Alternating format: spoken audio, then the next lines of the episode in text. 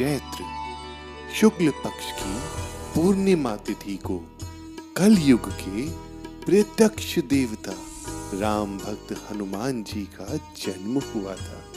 इस बार हनुमान जयंती 16 अप्रैल को है। हनुमान जी हर संकट, हर विघ्न और हर परेशानी को पल भर में हरते हैं।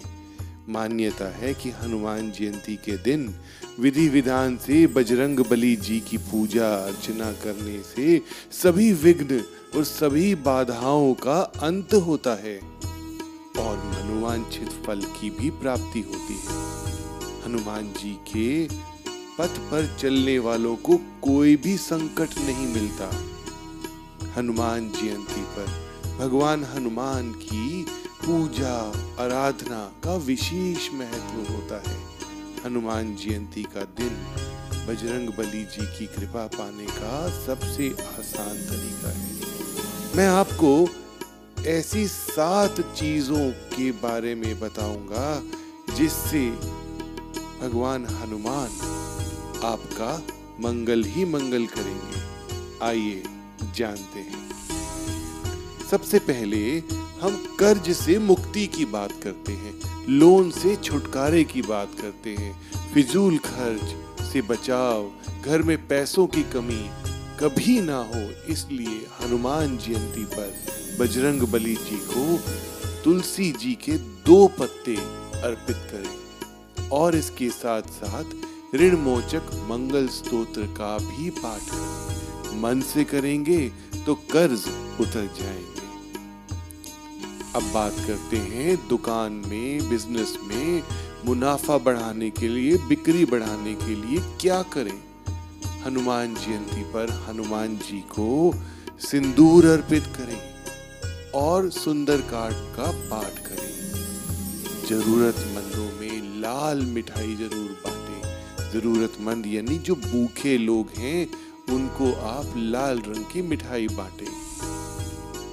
तीसरा पॉइंट मैं आपको बताने जा रहा हूँ, हर संकट से बचने के लिए, घर में लड़ाई झगड़े, हर परेशानी से बचने के लिए, कलह कलेश से बचने के लिए हनुमान जयंती पर हनुमान मंदिर में 11 कम से कम 11 हनुमान चालीसा की पुस्तकें दान करें, यानी भगवान के सामने अर्पित करें। जितनी ज्यादा करेंगे उतना अच्छा रहेगा।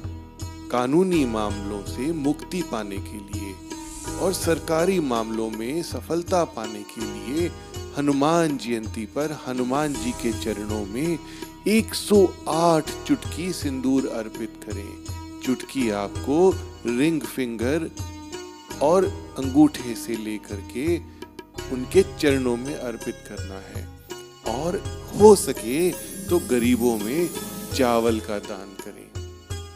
अब बात करते हैं भगवान शनि की जो परेशानियां आती हैं हमारे जीवन में, यानी शनि की ढैया, शनि जी की 7.5 व महादशा से जो लोग परेशान होते हैं, हनुमान जयंती पर संकट मोचन पढ़ें और शाम को सरसों के तेल का दीपक जलाएं। मंगल की अशुभ दशा से मिल रहे कष्टों को कम करने के लिए हनुमान जयंती पर महावीर को मीठी रोटी बना करके भोग लगाएं।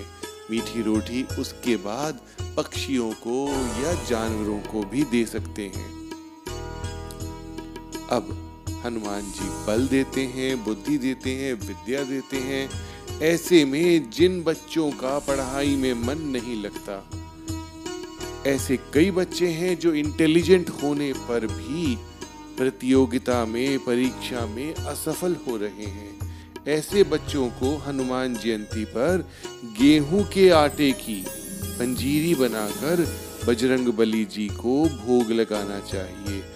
इसे लेकर के बंदरों को भी आप खिला सकते हैं और बंदरों को गुड़ और चना खिलाने से भी विद्यार्थियों को सफलता मिलेगी। आप करके देखें।